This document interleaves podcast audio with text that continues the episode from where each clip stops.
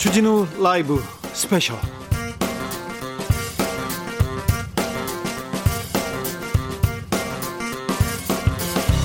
2020년 6월 20일 토요일입니다. 안녕하십니까. 주진우입니다. 토요일 이 시간은 일주일 동안 주진우 라이브에서 가장 재미있고 가장 중요한 부분을 모아서 다시 듣는 그런 시간입니다. 토요일을 함께하는 남자 KBS 김기화 기자입니다. 안녕하세요. 안녕하세요. 김기아입니다. 인사, 를 똑바로 열심히 좀 해요. 아, 저 시청자분들을 향해서 인사를 하고 있습니다. 알았어요. 손은 들고 있어? 그렇습니다. 네, 토요일이니까 가볍게, 네. 즐겁게 그럴 수 있습니다. 그렇습니다. 토요일 오늘 방송만 들으셔도요, 어, 일주일치 방송을 다 들은 것처럼 알차게 어, 주진 라이브의 명장면만, 엑기스만 쏙쏙 뽑아서 청취자 여러분, 시청자 여러분께 들려드리고 있는 김기화 기자입니다. 김기아 기자가 어, 말보다 인사를 빵긋빵긋 표정으로 했는데요. 이 방송 영상으로 만나보실 수 있거든요. 만약에 저의 빵긋빵긋한 인사를 네. 영상으로 보고 싶다 이런 분이 계시다면 유튜브에서 주진우 라이브 검색을 하시고요 영상으로 만나보시면 되겠습니다. 아직은 상큼합니다, 김기아 기자. 그렇습니다. 조금 늙어봐. 눈도 그렇습니다. 안 보이고 막 그래. 뭐 얼굴만 봐도 막 피곤하고 그런데. 관리 열심히 하겠습니다. 아직 김기아 기자, 네. 감사합니다. 상큼 발랄하게. 네. 이 더운데. 네. 더워요. 덥죠. 네. 네. 더우니까 우리가 좀 청취자분들에게 막 시원하게 예, 좀 시원하게 말씀을 어, 드리겠습니다. 뉴스 서비스하고 선물도 서비스하는 선물을 그런- 서비스를 네. 하는데 네. 지난주에 저희가 아이스크림을 드렸더니 네. 아이스크림 2만 원어치 네. 너무 많다. 아이스크림 2만 원치 먹어야 돼. 아이스크림 2만 원어치 언제 다 먹냐. 네. 예. 냉동고가 꽉 찼다. 뭐 딱. 이런 민원이 들어오고 있었습니다. 그럼 좀 그래야 바꿔보자고. 바꿔보자고. 예. 그래서 이번엔 좀 든든하게 일주일을 보내시라고 이번에 어 일주일 동안 방송된 주진우 라이브 어떻게 들으셨는지 어떤 코너가 재밌었는지 왜 재밌었는지 요 내용을 청취 후기를 남겨주시면 총세 분을 추첨을 해서요 2만 원 상당의 피자 상품권을 보내드리도록 하겠습니다. 네. 내용은 자신 있는데 아직 경품, 상품에 대해서는 좀 부족합니다. 약속합니다. 어떻게든 좀 노력하려고 제가 엠- 저기 방송국 앞에서 네. 사장을 이렇게 좀 기다리고 있다가 아 양 사장님 사장님한테 좀 네. 이게 좀 지갑을 털어와야 되나 이런 생각도 해요. 금일봉. 네, 금일봉은 아니고요. 네. 어, 청취자들을 위해서 뭘 더 줄까, 뭘 퍼줄까, 스치기만 해도 선물 줄 수 있을까 이런 고민하고 있습니다. 제가 고민 더 해서 여러분들한테 전해 드릴 텐데요. 여기서 꿀팁 하나 드리는데 청취 후기 보내는 사람 그리 많지 않아. 그리 많지 않기 때문에 경쟁률이 매우 낮다는 거. 네, 그렇죠. 그래서 쓰시면 앵간하면 2만 원 어, 피자 바로 드릴 수 있다는 거. 스쳐도 드립니다. 카카오톡 플러스 친구에서요. 주진우 라이브 검색을 하셔가지고 친구 추가를 딱 하신 다음에 후기를 자연스럽게 보내주시면 되겠습니다. 그러면 주진우 아 라이브 라이브. 스페셜 명장면 다시 듣기 첫 번째 어떤 장면이죠? 네. 지난주는 사실 좀 우리가 깜짝 놀라는 한 주였죠. 아이고 마음이 무거웠어요. 남북 관계가 심상치 않습니다. 그렇습니다. 북한이 이제 남북 연락사무 공동 연락사무소를 폭파를 했는데 관련해서 뭐 여기저기서 많은 이야기 전문가들 이야기는 많이 들으셨을 거예요. 예. 워낙 이제 뭐 라디오나 TV나 뭐 어떤 교수님이라든지 뭐 정부 관계자 인터뷰 많이 나오고 있습니다. 주진우 라이브에서도 어, 이종석 전 장관 그리고 대통령 특보이셨던 누구야? 누구, 누구 말씀하시는 거예요? 아니, 외교 특보, 외교 안보 특보. 외교안보 특보 누구 말하는 거죠? 아니 지금 가장 핫하신 분 있지 않습니까? 연세대 문정인 교수. 아 문정인 선생님, 아 네. 문정인 선생님 그, 그 전주에도 한번 네, 저희가 않습니까? 계속 예. 나오고 있는데 이번에는 김진양, 예. 김진양 개성공단 지원재단 이사장님 함께했어요. 네, 이분 같은 경우에는 이제 이른바 전문가 분들은 사실 뭐 큰 그림에서 보시는 분들이라면 이분들은 사실 이 개성공업 그 개성공단에 자기들의 어떤 재산이 들어가 있는 분들 그렇죠. 사- 삶의 터전이고요.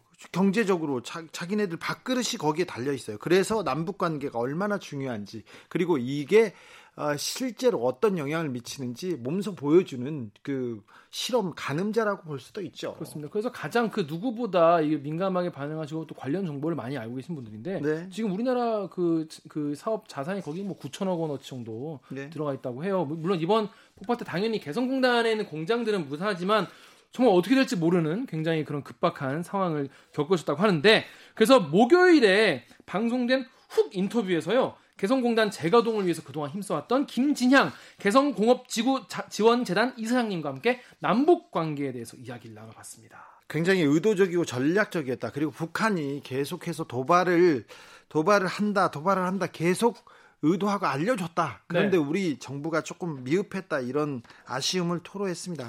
그러니까 이제 다른 전문가분들과 다르게 이분 같은 경우는 사실 자기 일인 거잖아요. 네. 딱 닥친 본인의 일이기 때문에 주진우 기자가 만나자 만나자마자 이제 안녕하세요 하니까 안녕하지 못하다고. 네. 얼마나 안녕하지 못하시면 그렇게 인사를 하셨겠어요. 참 그렇습니다. 보는데 마음이 참 약간 찡하더라고요. 네, 마음이 아프더라고요. 아무튼 그 김진양 이사장이 네. 개성공단 금강산 관광 마침표를 찍지 않았다면서 계속 강조했습니다. 언론에서 어, 남북 관계가 파탄 났다, 파탄 났다 이렇게 얘기하는데 절대 남북 관계는 파탄 날 수 없고 파탄 나서도 안 된다 이런 얘기를 강조하셨어요. 그러니까 그냥 기존 언론만 보면은 파탄 난 것처럼 알수 네. 수가 있는데 싸움을 붙이는 데도 많아요. 아니, 싸웠으면 좋겠나 봐요. 네. 왜, 왜 그러지? 아니, 이해를 못 하겠어. 파국을 파탄을 원하는지. 마침표를 찍었으면 좋겠나 봐요. 왜 너무 안타까운 그 언론 보도를 보면 안타깝고요. 부끄럽고요. 네, 네 한심하기도 합니다. 그렇습니다. 그래서 김, 김지한 이사장 같은 경우에는 이게 지금 미국과의 담판을 위한 북한 행동이 아니겠느냐 이런 분석도 있었는데 예.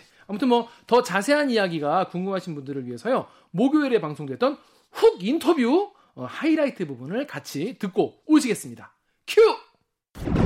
아, 며칠 전에 남북 공동연락사무소 폭파하는 장면 연기 이렇게 피어오른 모습 보면서 마음이 음. 무, 무거우셨을 거예요. 16일이었는데요. 음, 우리 국방부 촬영한 것도 보고 바로 저는 북측이 공개했던 조선중앙통신이 공개했던 북측의 현장에서 폭파하기 직전 10초 전부터 폭파 상황, 폭파 후까지 쭉 모습을 봤는데 아주 뭐 리얼하게 적나라하게 보였죠.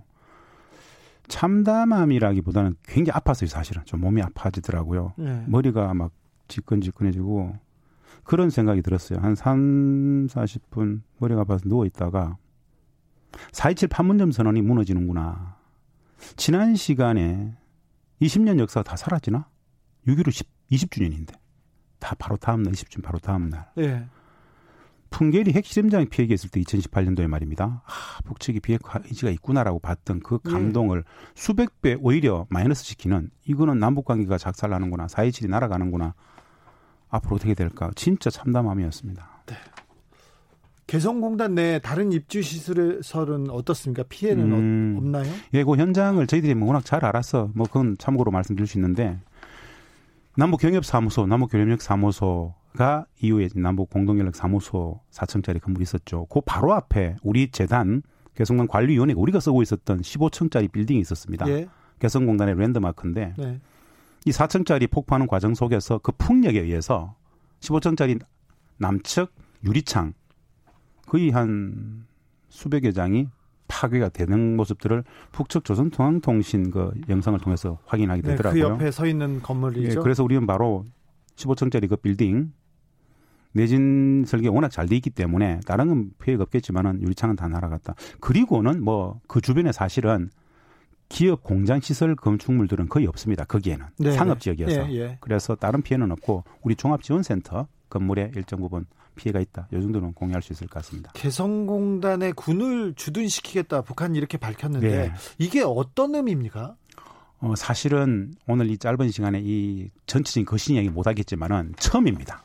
처음입니다. 네. 이건 어떤 의미냐? 4.27과 9.19의 합의를 하나하나 무력화시키고 사문화시키겠다는 의미입니다. 네.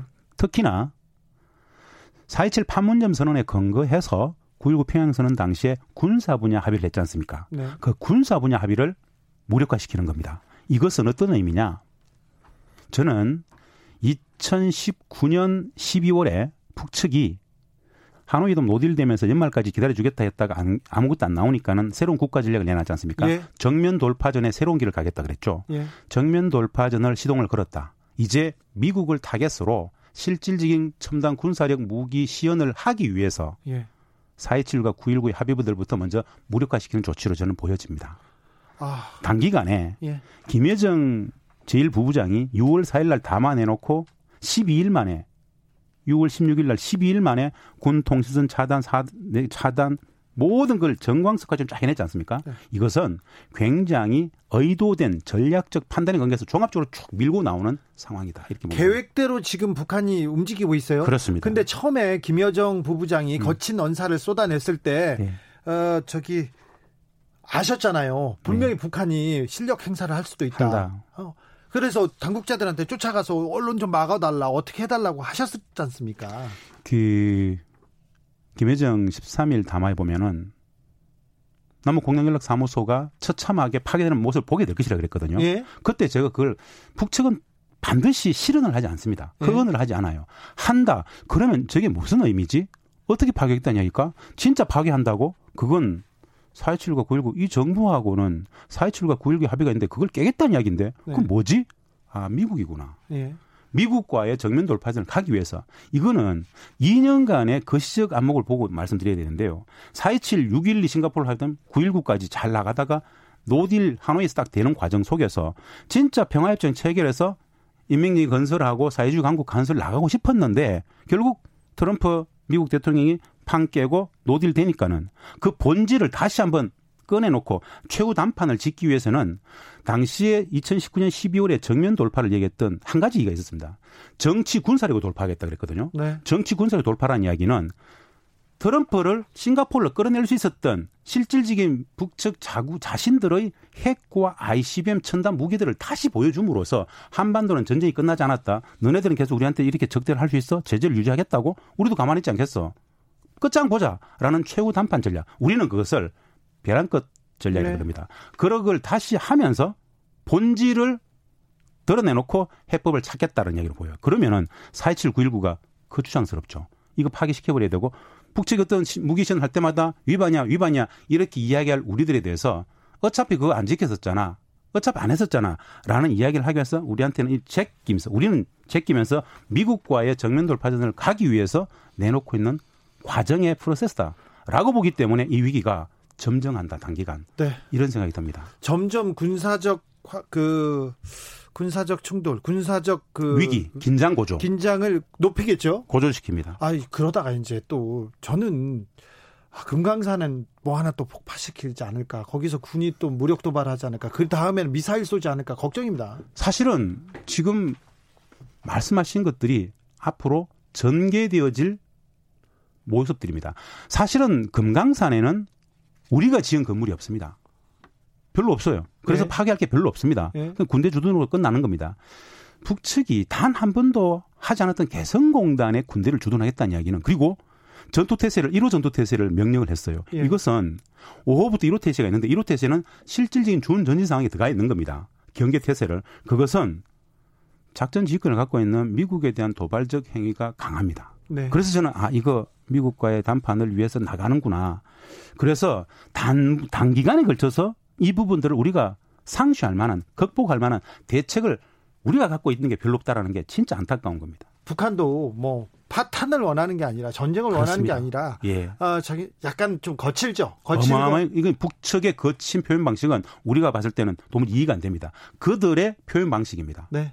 본질을 들여다놓고 단판 짓겠다, 최후 단판을 짓겠다라는 사실 이것을 우리는 전문가들이 벼랑 끝 전술이라 그러는데 그들은 문제의 근본 원인을 갖다 놓고 해결하자. 더 이상 이거 좌우고 우면하지 말고 마지막이라고 생각하고 해결하자라고 치고 나온 거로 좀 봅니다. 네. 아무튼 개성공단이 마침표를 찍었다. 그건 적절치 않은 적절치 않죠. 예. 연합뉴스 그러면 안 됩니다. 예, 맞습니다. 우리 세금 가지고 가서 기사 그렇게 쓰면 안 됩니다. 네. 그러면 안 됩니다. 뭐, 아, 끝난 남북 관계고 형제인데 이게 끝나면 안 되죠. 진짜 북측의 의도는 예. 실질적 평화 구현을 통해서 새로운 4.27 9.19 시대를 만들기 위해 과정에 있다 이렇게 보면 되겠습니다. 그렇죠. 예. 이 위기가 한반도 평화를 위한 성장통이겠죠. 당연하죠. 다시 말씀드립니다. 말은 북측의 국가 전략 속에서 남북이 합의했던 4.27 판문점 선언 시대는 지금도 우리한테 영, 엄청난 환희로 남아 있죠. 그걸 다시 하자는 건데 현 상황 보니까는 도무지 안 된다. 네. 미국 눈치 봐가 되겠어? 우리가 미국 해결할게. 당분간 좀 물 앉아 있어. 그리고 치고 나간 게 현 시국이다. 상황이다. 이렇게 예. 보시면 될 것 같습니다. 개성공단이 퍼주기다 퍼주기다 이렇게 보수 언론에서 얘기하는데 퍼주기만은 아니지 않습니까? 퍼주기만이 아닌 게 아니고 압도적으로 포기인데요. 네 가지 가치를 이야기 항상 했습니다. 제가 예. 개성공단은 남과 북이 분단 역사를 평화 역사를 바꾸기 위해서 2000년 6.15 공동선언에서 우리 김대중 대통령님과 김정일 국방위원장이 경제 협력의 방식을 통해서 평화를 구현하고 싶었던 평화 경제 상징이었죠. 그렇죠. 해봤는데 평화를 위한 경제도 맞고 해봤는데 경제를 위한 평화도 맞더라. 네. 얼마나 퍼왔는가.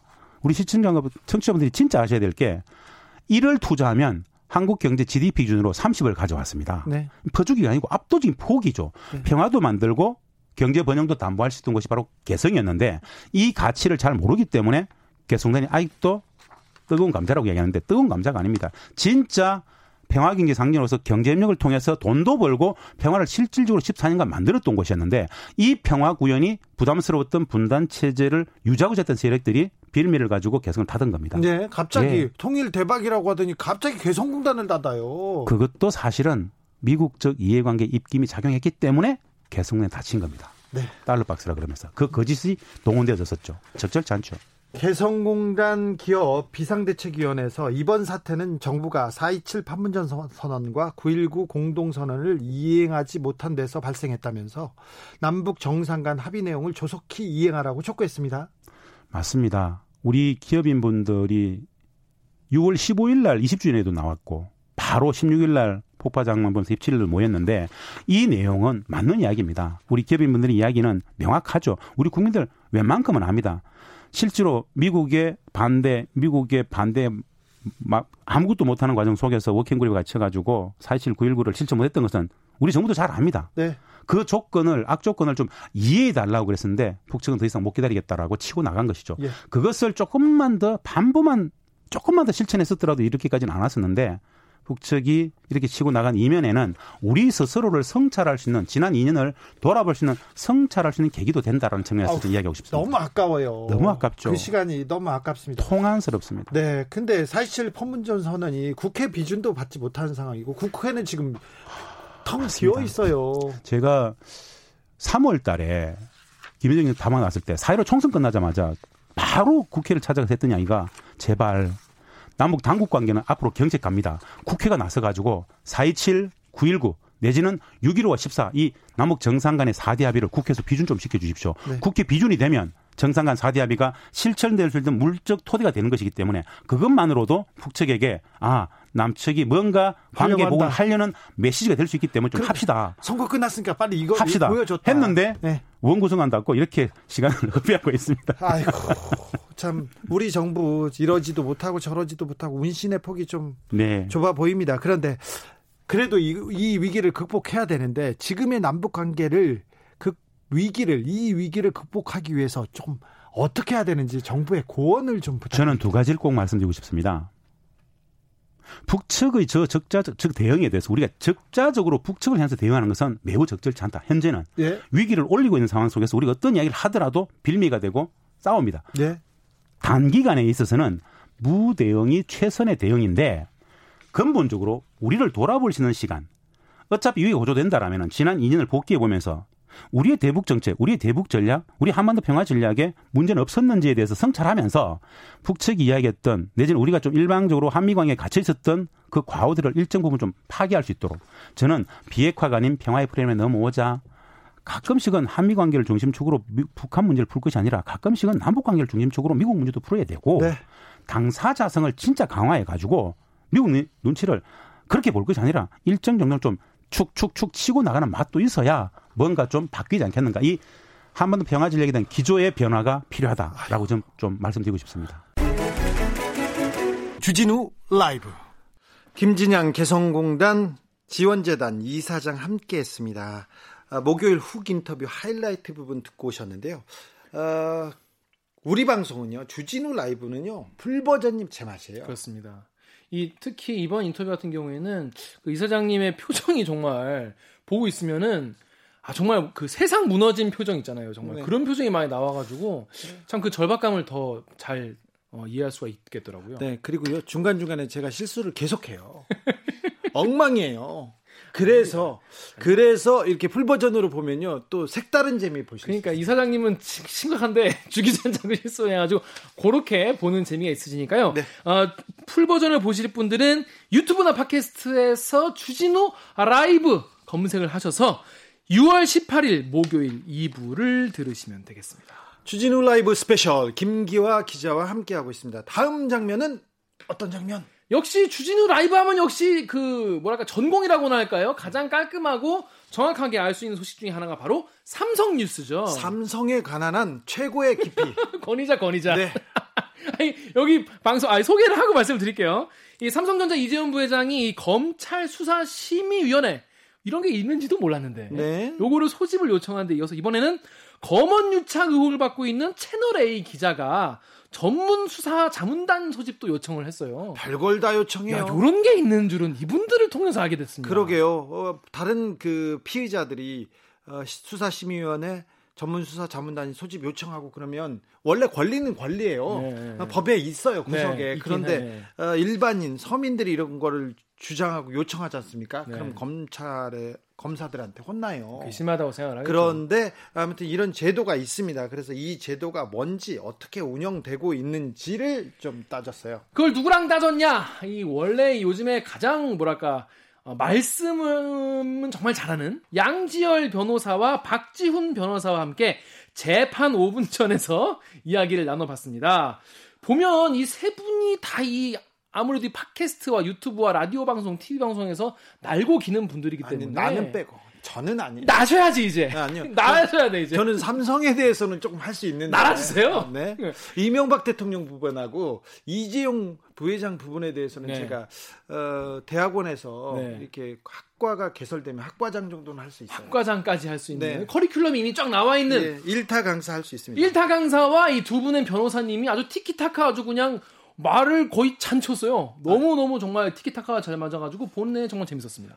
어쨌건 삼성에 관한 한 이 정도의 깊이 있는 해석과 분석 그리고 기사를 보, 보내줄 수 있다는 거에 대해서 저는 삼성 관련된 뉴스를 하고 나가면요 굉장히 굉장히 자부심을 갖습니다. 아니 보니까 이 그 인터뷰 중에서 무슨 내용이 정확히 기억 안 나는데 이 양재 변호사랑 박지훈 변호사도 모르는 얘기를 주진우, 주진우 기자가 얘기를 했더라고요. 저는 놀래더라고. 많이 알죠. 공부하고 있으니까 지금 저는 주진우 라이브에서 매일 매일 삼성에 관해서 특종하고 싶은데 네. 아니 저 진행해야 되니까. 아, 진행해야 되니까. 네. 저, 저 주시면 제가 한 것처럼 좀 좋겠다. 내가 문건을 줄 테니까 그걸 가지고 제가 뭐 단독 보도하겠습니다. 그렇습니다. 이런 거래 현장, 네. 내통의 현장 잘 보였습니다. 네. 네. 또 주진우 DJ가 이그 문무일 검찰총장이 애초에 수사심의위를 만들었을 때 예. 이거 삼성 때문에 만든 거 아니냐 이런 얘기도 인터뷰에서 했더니 다들 놀라더라고요. 네, 저는 그때도 좀 의심하고 있었어요. 그리고 음. 양창수라는 분이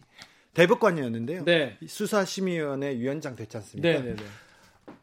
다시 한번 조금만 생각해 보자고요. 장충기 문자라는 게 있었어요. 네, 맞아요. 장충기 문자에 보면 고법 부장판사가 대법관 되고 싶다고 승진하고 싶다고 삼성의 장충기 사장한테 로비를 합니다. 그렇습니다. 우리나라에서 이래 청와대에서 승진하려고 하지 않습니까? 네. 언론사에서 승진하지 않습니까?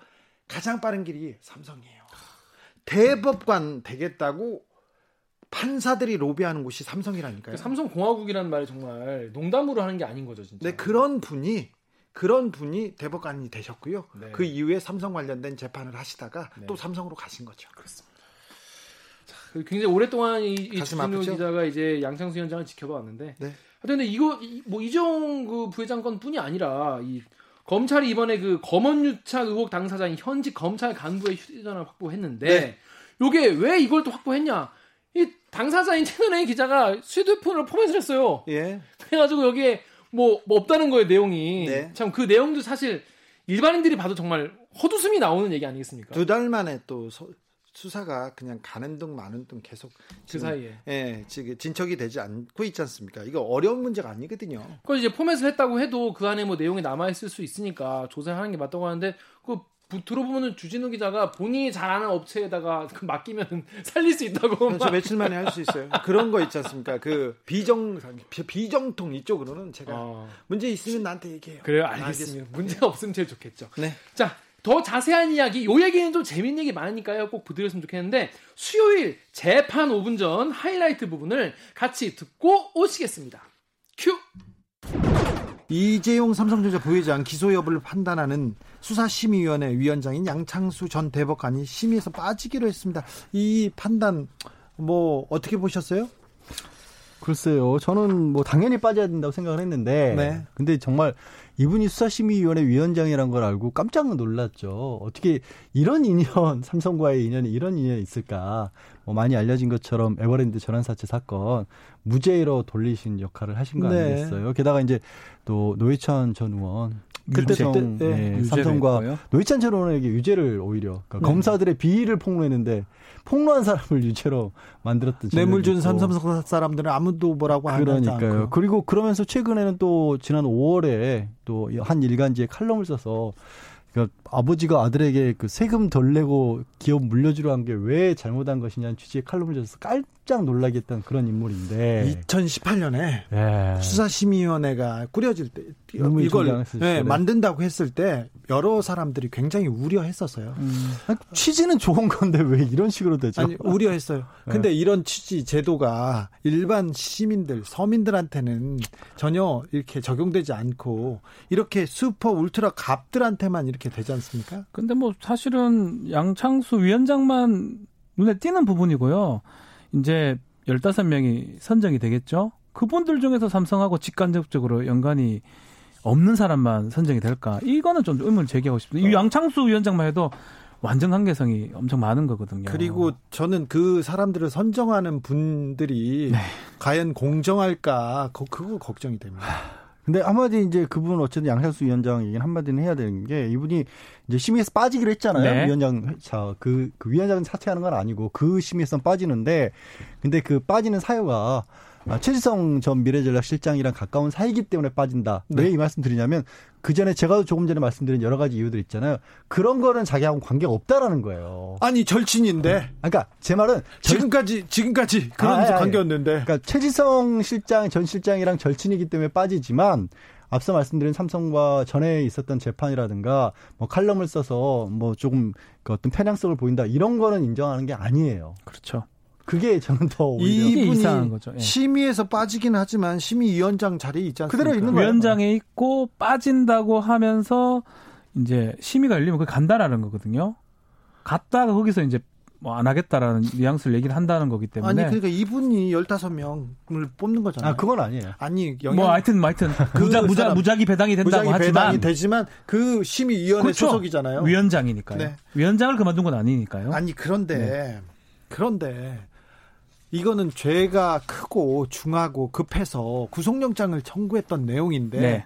이거 검찰이 다시 이걸 기소해요 말아요 이걸 물어야 되는 이 상황이 딜레마죠. 아니 이거 이거 이거 엄청 큰 화이트 칼라 범죄지 않습니까? 그렇죠. 근데 수사심의위원회는 기소 여부만 결정하는 게 아니라 수사가 잘잘못에 대해서도 따지는 거고요.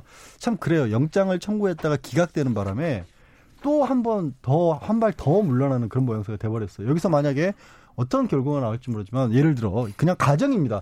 1년 7개월 수사한 것 치고는 범죄가 명확하지 않다. 그러면 이거는 좀 과한 수사였다. 이렇게 얘기 나와버리면 그렇다고 뭐 재판에 안 넘기라는 생각은 안 들지만 김이 완전히 빠지는 거예요. 지금 이미 일로 가서 김이 빠지고 있어요. 네. 그러니까요. 네. 저는 후자의 가능성 지금 우리 얘기했지만 기소 불기소 그 결정을 합니다. 심의위원회에서 계속 얘기를 하지만 그 15명이 전 모르겠습니다. 또 두 번째 상당히 전문적인 내용이에요. 아주 좀 어려운 문제예요. 사실 우리가 가도 솔깃할 것 같아요. 어, 무죄네, 무혐의네. 이렇게 할 수 있을 정도의 상당히 그쪽 변호인들은 많이 공부가 돼 있을 거고 그런 것들을 프레젠테이션 할 거고 잘 준비하겠죠. 준비를 엄청 하겠죠. 네. 그런 상황이라면 그 위원들조차도 불기소 쪽으로 아마 다수결을 한다면요. 15명 중에 8명이 찬성을 하면 뭐 바뀌는 거니까 그럴 가능성 좀 배제할 수 없다고 봅니다. 아니 그런데 그럼에도 불구하고 이거는 저는 검찰총장이 결단을 내려야 되는 사안인 것 같아요.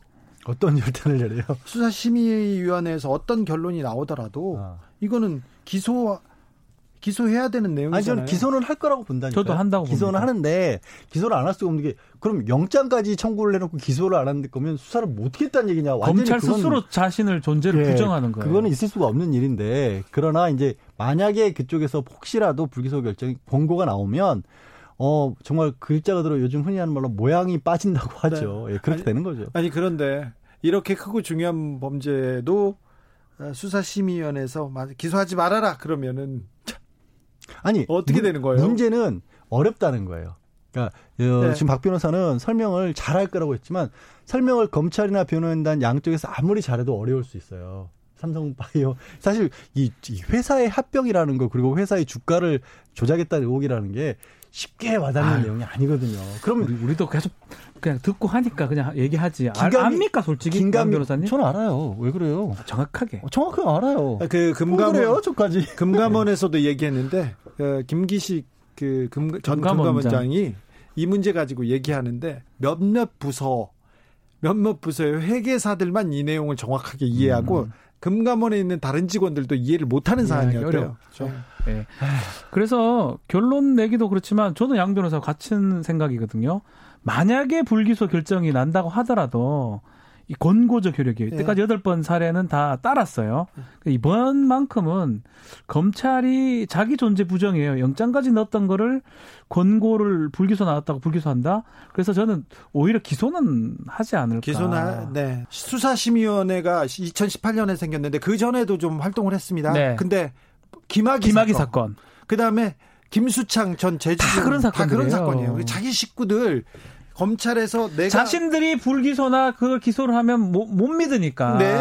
그래서 이 객관적으로 자신들 기준으로는 그렇죠. 일반인들 불러 모아가지고 결정 내리달라. 그렇죠. 이거잖아요. 아이고 일반인들이 이렇게 결정해서 우린 따랐어요. 이렇게 얘기하려고 하는 거잖아요. 아, 제가 이거 아, 가지고 네. 이런 제도들 사실 저는 그때 수사심의위원회도 말씀을 드렸는데 꼭 있어야 되는 제도라고 믿는 사람인데 잘 사용된다면 아 이게 근데 이런, 이런 제도를 다른 또 방송에서 별로 이렇게 언급도 안 해요. 이런 우리 여기서나 언급 좀 하지. 삼성 얘기 요새 아무도 안 합니다. 여기 여기만 되는 네. 거예요. 근데 이게 되게 이동재 기자 채널A 기자 사건은 되게 좀 어, 이상한 게 네. 뭐냐면 이게 검찰과의 유착을 받고 있는 그 사건인데 네. 검찰이 수사를 제대로 하고 있는지를 들여다봐달라고 이동재 기자가 요청을 한 거예요. 예. 이걸 어떻게 들여다봐요? 검찰이. 네. 근데 한 가지 더 왜 그러면 이런 생각을 했을까? 저는 아마도 어찌됐든 그 수사 중의 내용이 지금 이제 피의 사실 공표 금지가 돼 있기 때문에 외부로 알릴 수 없도록 돼 있어요. 네. 그 외부로 어떻게든지 이게 밖으로 끄집어내려면 뭔가 외부 인사들이 그렇지. 오가는 그렇지. 그런 기회를 만들어야 된다. 예. 수사심의위가 됐든 전문 수사가 됐든 그렇게 해서 아마 지금 이 기자 같은 경우에는 이 채널A 쪽에서 자기만 이렇게 떼내려고 하는 것 같다. 또 아, 검찰도 나에게 책임을 그렇죠. 미루는 것 같다. 꼬리 자르기를 네. 하죠. 그러니까 네. 그거를 그냥은 못 당하겠다 이런 거 아닌가 싶어요. 나도 피해자 그런 얘기 뭐 했으니까. 그러니까요. 네. 네. 근데 그것도 이상한 게 어, 최근에 이제, 이제 이건 물론 다른 데서 방송에 나온 거지 보도가 된 건데 그 해당 검사장하고 다섯 차례 통한 건 통화 내역이 있었다는 거 아니에요. 나왔어요 지금. 처음엔 또 아니라고 했잖아요. 아니라고 했잖아요. 네. 아니고 뭐 변호사랑 했다는 둥 검찰 다른 관계자랑 했는데 아니 기, 기자인데 사실 팩트를 다루는 사람인데 음. 거짓말을 하면 안 되는데 처음에는 어, A 검사장하고 전화했다 얘기하다가 아니다 H요 H 네. H라고 예. 네. H라고 했다가 어, 처음에는 했다고 했다가 나중에는 아니고 다른 변호사였다고 그렇죠. 했다가 음. 다또 아니라고 했다가 본인도 그렇게 진술 바꿔버리면 안 되는 거거든요, 사실은. 네. 근데 그렇게 따지면 되게 아쉬운 게 그거예요. 그러면 그때 신속하게 압수수색이라도 했으면 음. 통화 내역 같은 거 충분히 녹음 파일 같은 거 있었다면 다, 다 확보할 수 있을 음. 텐데 그걸 왜 표창장은 그렇게 빨리 하면서. 그러니까 지웠는데 지웠는데 포렌식에서 살려냈겠죠? 그 포렌식도 채널A에서 사설 포렌식 업체에서 맡긴 거는 못 살려냈다고 하는데 네. 그거 국과수에서 하면 달라질 수 있지 않을까요? 전화기 바꿨지 않을까요? 아, 전화기는 안 바꿨대요. 안 바꿨고 쉽지 않아요. 어 근데 이제 왜 그러냐면 일부 내용들이 살아 있어. 일부 내용만 복구를 했다 그러는데 더 전문가시겠지만 주 기자님이 완전 포렌식을 해서 예를 들어 전, 전기장 같은 걸로 다 망가뜨려 버렸으면 일부 내용도 복구가 안 돼요. 네네. 음. 그러면 일부를 복구했다는 얘기는 고작해야 포맷하는 정도 했다는 거거든요. 네. 그러면 저는 찾아낼 수도 있지 않을까 싶어요. 그러게요. 제가 음. 제가 제 아는 업체에다가 주면 살려냅니다. 제, 앞, 제 아는 업체가 제가 저기 핸드폰 잘 없앱니다. 그러니까 무슨 문제가 생기시면 저한테 찾아가겠네요. 네. 검찰이 검언 유착 의혹 현직 검사장 휴대전화를 오늘 확보했다는 그렇죠. 소식이 지금 들려옵니다. 너무 늦었어요. 네. 그래도 전화기에 남아 있고 그러면 사실관계는 좀 밝혀야 될 것 같아요. 저는 음. 저는 이 어, 누가 이 일을 버렸는지 누가 피해자였는지 명확하게 네? 검찰의 명예를 위해서라도 아, 아니라면 아니라고 아니라고 그렇지. 해야죠. 아니라고 해야죠. 확실하게 밝혀야죠. 이제는 증거 들이대고 이제는 네. 밝혀야 될 것 같아요. 밝혀야 됩니다. 근데 어, 지금껏 보면은 검찰개혁 검찰개혁 음. 얘기는 많이 나왔는데 사실 검찰이 그렇게 무소불위의 권력 그리고 한 사람을 그냥 막 몰고 가서 거의 거의 뭐 여론 재판에서 그렇죠. 끝내지 네. 않습니까? 그때 언론이 역할을 어떻게 했습니까? 음. 근데 이번 검언 유착 의혹 이 사건으로 으로 언론의 음. 역할 그렇죠. 그리고 검찰의, 검찰의 역할. 네. 이 부분에 대해서 조금 음. 명확하게 다시 한번 국민들이 생각해 보는 기회가 됐으면 뭐 시간 좀다 되는데 네. 또 못할 것 같은데 어쩌면 자유민주적 기본에 가장 중요한 부분은 검찰의 명예를 걸고 이건 조사를 해야 돼요. 그렇죠. 만약 그런 일이 있었다면 검찰 제도 있으면 안 됩니다, 사실은. 네. 사냥 사냥하는 거잖아요.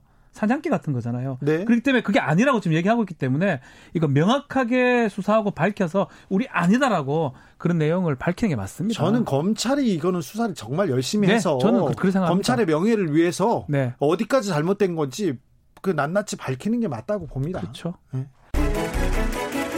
주진우 라이브 양지열 변호사와 박지훈 변호사와 함께한 수요일 재판 5분 전 하이라이트 다시 듣고 오셨습니다. 이 방송 풀 버전 어디에서 들을 수 있죠? 네, 특히 이 풀 버전의 장점이라고 한다면요. 네. 제가 나온다는 거예요. 아, 그래요? 여기에 앞부분에 제가 나옵니다. 앞부분 풀 버전으로 다 보세요. 그리고요. 이번 재판 5분 전에는 굉장히 재미있는 요소가 숨겨져 있는데 네. 삼성 수사고요. 하나는 검언 유착 수사인데 네.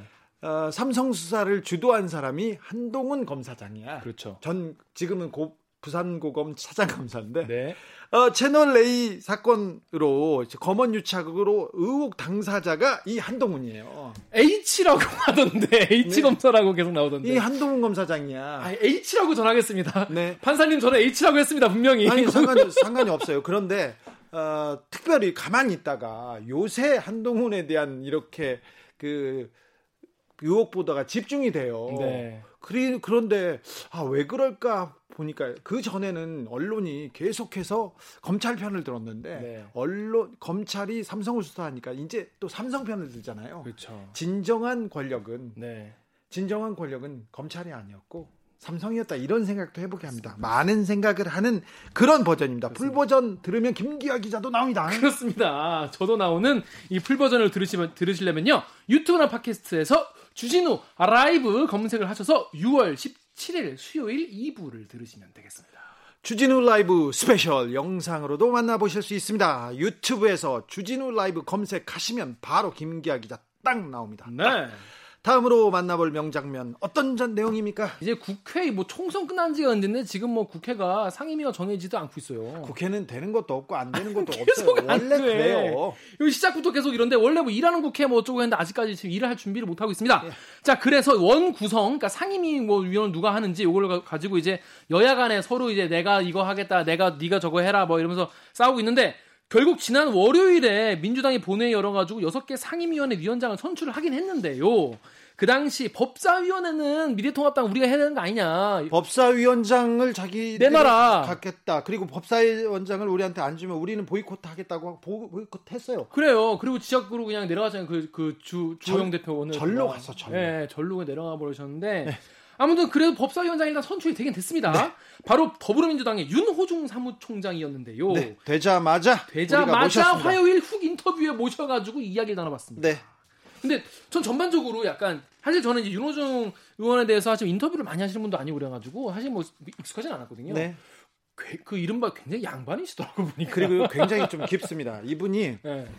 어, 국회의원들 중에 술로 최고입니다. 최고. 아, 이론상 실 이론도 굉장히 네. 깊고요. 네. 그 다음에 또 많이 드신대요. 아. 그런데 그, 그 앉아서 그리고 점잖습니다. 네, 신사예요. 그 래서 조용조용히 얘기하고 절대 음. 성내는 법이 없고. 그러시더라고요. 술 오래 먹고 잘 먹고 음. 조근조근 말 잘하고 잘 들어주고 그래서 이분하고 이렇게 얘기하지 않습니까? 거의 이기는 사람이 없대요. 그러네요. 술로도 지고 얘기로도 지고. 그리고요 명확한 얘기를 안 합니다. 이분은. 아... 성격이 그래요. 아니 그러니까 이제 미래통합당 의원이 윤호중이랑 토론하면 이길 수가 없다 이런 네. 얘기를 했다는 그렇죠. 정도로. 그렇죠.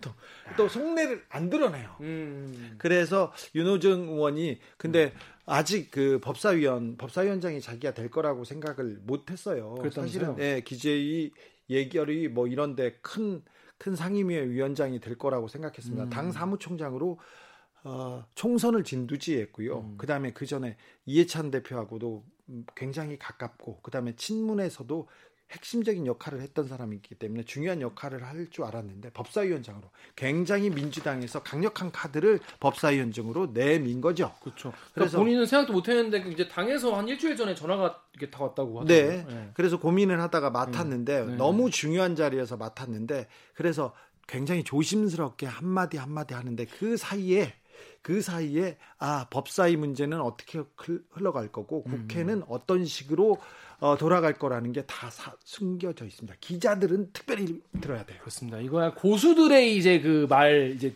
주고받기. 보시, 네. 그래서 보시면 말을 길게 하는데 사실 저 솔직히 그 보다 듣다 약간 졸았거든요. 원래 윤호중 그 사무총장 예. 그 윤호중 법사위원장하고 네. 이길 수 없는 게 또 뭐냐면요. 네. 말을 졸리게 해요. 그래서 아, 앞 사람들이 일부러 잘 졸아요. 그게 전략이야. 근데 그 안에 있다. 네. 언중유골 있다. 다 있습니다. 다 있습니다. 다 있습니다. 이분 내공 깊습니다. 앞으로 지켜봐야 될 정치인 중에 한 분입니다. 아, 윤호중 아, 아까 김기아 기자 말했듯이 아, 이분이 있는 건 알았지만 이분이 어떤 역할을 그리고 또 약간 강성이지 않아가지고 무색무취. 그렇더라고요. 그래요. 누구한테나 잘 어울리고 누구하고나 잘 지내는 네. 그런 분인데 아, 윤호중의 그 노선 행보를 보면요. 어, 정치가 약간 깊게 그리고 다른 측면이 보일 거예요. 그렇습니다. 원래 이제 주진우 기자가 이제 훅 인터뷰에서 훅 물어보면 보통 당황해가지고 막 어, 엉겁결에 막 어, 이렇게 얘기를 하고 실수하고 이러는데 훅훅 들어가는데 차 분히 말씀을 다른, 하시는 다른 얘기예요. 답답해요 막. 그렇습니다. 쿵쿵. 어떤 이야기를 하는지 궁금하시죠? 자 그러면은 화요일에 방송됐던 훅 인터뷰 하이라이트 부분을 같이 듣고 오시겠습니다. 큐. 법사위원장을 맡게 되리라고는 생각을 안 하셨죠? 네, 물론 그 제가 어, 기재위를 오래 했고 예? 법사위를 한 적이 없기 때문에요. 어, 위원장을 맡게 되면 기재위원장 할 것이다 이렇게 생각했는데요. 누구나 다 그렇게 했는데요. 네, 그 당 지도부의 제안을 받고 어, 좀 고민을 했습니다. 네. 어, 그런데 어, 지금 필요한 일이라고 하면 어, 이 어, 제가 가지고 있는 뭐 역량을 다해서 어, 당이 어, 이 결정한 일들에 대해서 최선을 다해야 된다 이렇게 생각하고 수용을 했습니다. 언제 제안을 받으셨어요? 예, 한 일주일 전쯤 제안을 받았고요. 예. 예, 그 이제 뭐 원내대표와 당 대표님하고도 예. 어, 이 어, 의논을 드려서 예, 그 어, 뭐그임그 그, 어, 법사위원장직을 어, 이 받아들이기로 했죠. 예. 아, 어떤 생각이 들으셨나요? 기재위원장이나 예결위원장을 윤호중이 한다. 그럼 다 예상하던 바고. 아, 예. 그런데 지금 법사위원장이 어, 전 국민이 가장 중요한 자리다는 걸 알고 있어요. 그래서 네네. 조금 이걸 받아들이는 거는 아 내가 하고 싶 이거는 뭐뭐 뭐 누리는 자리도 아니고요. 이렇게 관심이 네네. 집중됐는데 어떤 생각 들던가요? 근데 우선 뭐 그 지난 19대나 20대 때의 법사위가 어, 전쟁터 같은 곳이거든요. 예. 예, 그래서 이제 뭐 일테면 음, 굉장히 힘든 자리일 거다 이렇게 예상이 되는 곳이고요. 예. 어 다만 어, 이 제가 그 원 구성과 관련해서도 여러 차례 이야기를 해왔지만 어, 이 21대 국회가 20대 때와는 다른 새로운 어, 이 모습을 보여야 되고 새로운 관행을 만들어야 된다 이런 주장을 해왔기 때문에요. 어, 또 법사위 이 위원장을 어, 이 다수당이 어, 반드시 맡아야 된다는 어, 이 주장을 해왔습니다. 근데 어, 이 그 역할을 직접 뭐 하지 않겠냐는 어, 제안에 어, 이그 꼭 필요한 일이라고 저는 생각해 왔기 때문에 예, 예 뭐 어, 필요하면 어, 이 얼마든지 할 수 있겠다 이렇게 생각을 했고요. 특히 이제 지금 우리가 어, 코로나19 감염병 위협과 또 경제 위기 이런 것들을 이겨나가고 있는데요. 어, 대, 어, 뭐 대체적으로 어, 이 대외적인 평가가 어, 이뭐 그 모범적으로 이걸 그 위기를 극복해가고 있지 않습니까? 예, 예. 이렇게 이제 극복해 나가는 이 배경에는 어, 이 촛불혁명 이후에 우리 국민들의 어떤 자유 또 어, 이 인권 어, 이런 데 대한 어, 이 자각이 있고 또 그렇기 때문에 어, 이제 사법제도나 이런 데 있어서도 어, 좀 더 주권 국민으로서의 어, 이그 보다 이 그 나은 사법 서비스를 받을 자격이 충분하다. 또 그런 것들을 제공해 드려야 어, 국민들에게 어, 이 국민들께 어, 이그 어, 촛불혁명에 대한 보답을 해드리는 거다 아, 이렇게 생각을 해왔는데 그동안 지지부진하던 일들 반드시 해야 된다고 생각을 했습니다. 네. JS님이 정말 편하게 잘하셔야 합니다. 책임감 느끼시길 바랍니다. 이런 의견 주셨어요. 네, 네.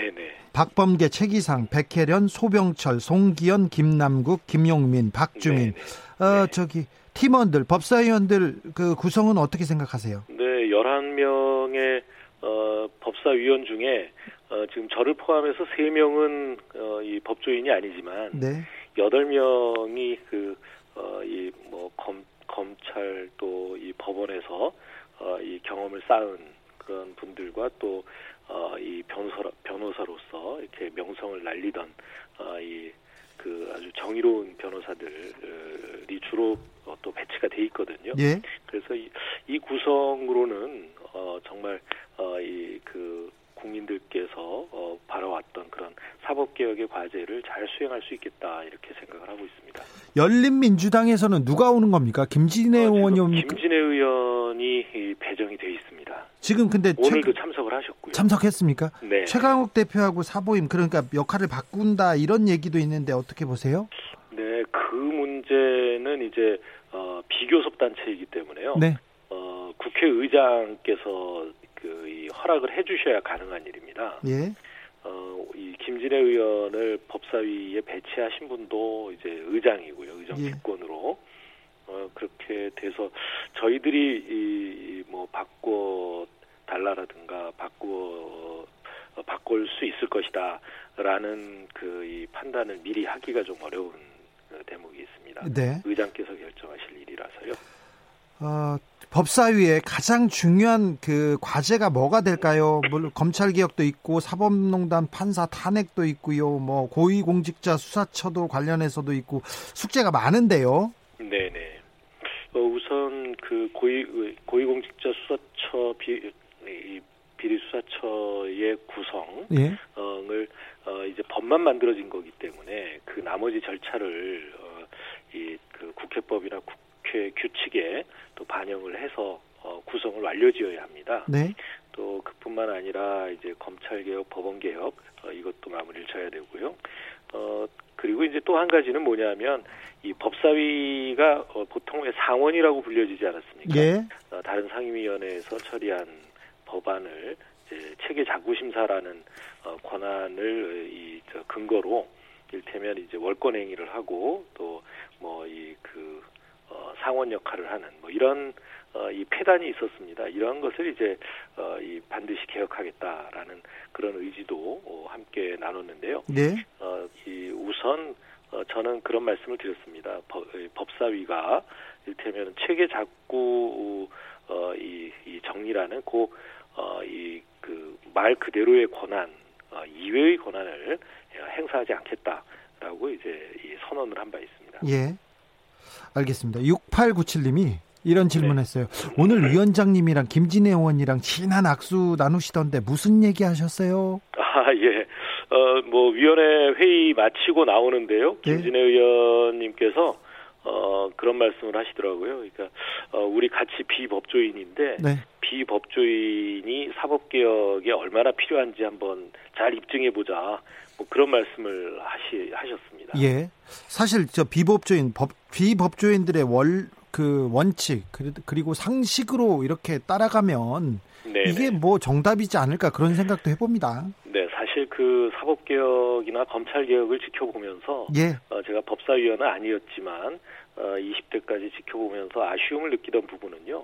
어, 검찰 개혁이나 사법 개혁 어떤 일을 하더라도 그것은 이 법원 또는 그 뭐 검찰 아니면 뭐 판사 검사 또 변호사 이렇게 법조인들을 위한 개혁이 되는 것이 아니라 예? 국민을 위한 개혁이 돼야 되고요. 국민이 어, 이 어떠한 일로 어, 이 검찰이나 어, 이래 수사 대상이 되거나 재판의 대상이 되, 된다 하더라도 어, 그 인권이 이, 이 보장되고 또이어그 이 그 국민으로서의 이 권리와 자유를 어 이 충분히 누릴 수 있는 그러, 그러나 그이 어 범 범죄 행위가 어 이그 입증이 되면 거기에 대한 어, 이 처벌은 아주 엄정하게 내려지는 네. 그런 제도가 이루어져야 된다 이렇게 생각을 합니다. 예.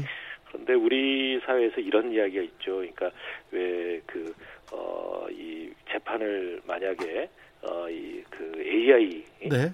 예, 인공지능에 맡긴다면 어떤 일이 벌어질 것이냐. 근데 우리나라는 인공지능에 재판 맡기기 어려울 거다. 예, 예. 예, 왜냐하면은 지금까지의 판례가 너무 뜬금없기 때문에. 네. 그러니까 이그 일테면 유전무죄라든가 무전유죄 이거를 AI가 어떻게 그 판단을 할 수 있겠느냐. 네. 뭐 유권무죄, 뭐 무권유죄 이런 것들을 어떻게 판단할 수 있겠느냐 예. 이런 이야기들을 하더라고요. 예. 그러니까 그만큼 어, 우리 사법부가 국민들로부터 신뢰를 못 받고 있습니다. 네. 그러니까 많이 노력하시는 판사, 검사 분들의 그런 그 애국심과 정의감 어, 이런 것들을 되찾아 드릴 수 있는 길도 어, 사법 개혁을 제대로 하는 일에서부터 출발한다 그렇게 생각합니다. 네. 주진우 라이브 윤호중 국회 법사위원장 함께한 화요일 훅 인터뷰 하이라이트 부분 다시 듣고 오셨습니다. 방송 풀버전 어디에서? 유튜브나 팟캐스트에서 주진우 라이브를 검색을 하시고 6월 16일 화요일 2부를 들으시면 되겠습니다. 특별히 정치에 관심 있는 분 그리고 정, 국회의원들이 일해줬으면 좋겠다 그렇게 그 열망하시는 분들 이거 들으면 굉장히 많은 것 어, 얻으실 수 있습니다. 김기화 기자 오늘 주진우 스페셜 어땠습니까? 오늘 주진우 스페셜에 이 세 가지 아이템의 공통점이 있습니다. 뭐죠? 뭐냐면 전부 다 다음 주에 계속 진행될 이슈라는 거예요. 네. 어, 끝난 이슈가 하나도 없고 여러분이 오늘 이 방송을 들으시고 다음 하루 쉬시고 월요일에 나가시면은 또 이 이야기에 대해서 기사가 나오고 뉴스가 나오고 주변 사람들 이야기를 할 테니까요.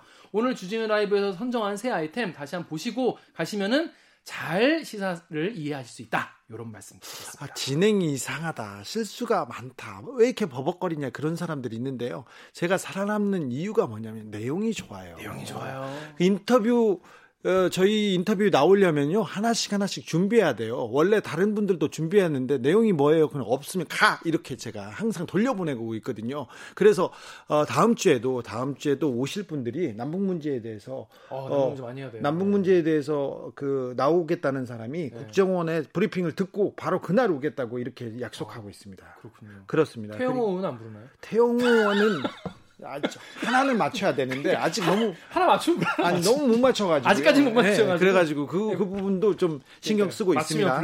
네. 선물 우리 선물 주고 싶어요. 그렇습니다. 청취자 여러분을 위한 선물 카카오톡 플러스 친구에서 주진우 라이브 검색을 하시고 친구 추가를 하신 다음에 일주일 동안 방송된 주진우 라이브 중에서 어떤 편이 좋았다, 왜 좋았다, 요거를 후기를 써주시면은 총 세분을 추첨해서 2만원 상당의 피자 상품권을 드리도록 하겠습니다. 김기화 기자, 오늘도 수고 많으셨습니다. 고맙습니다. 주진우 라이브 스페셜 마치겠습니다. 저는 다음 주 월요일 5시 5분에 다시 돌아옵니다.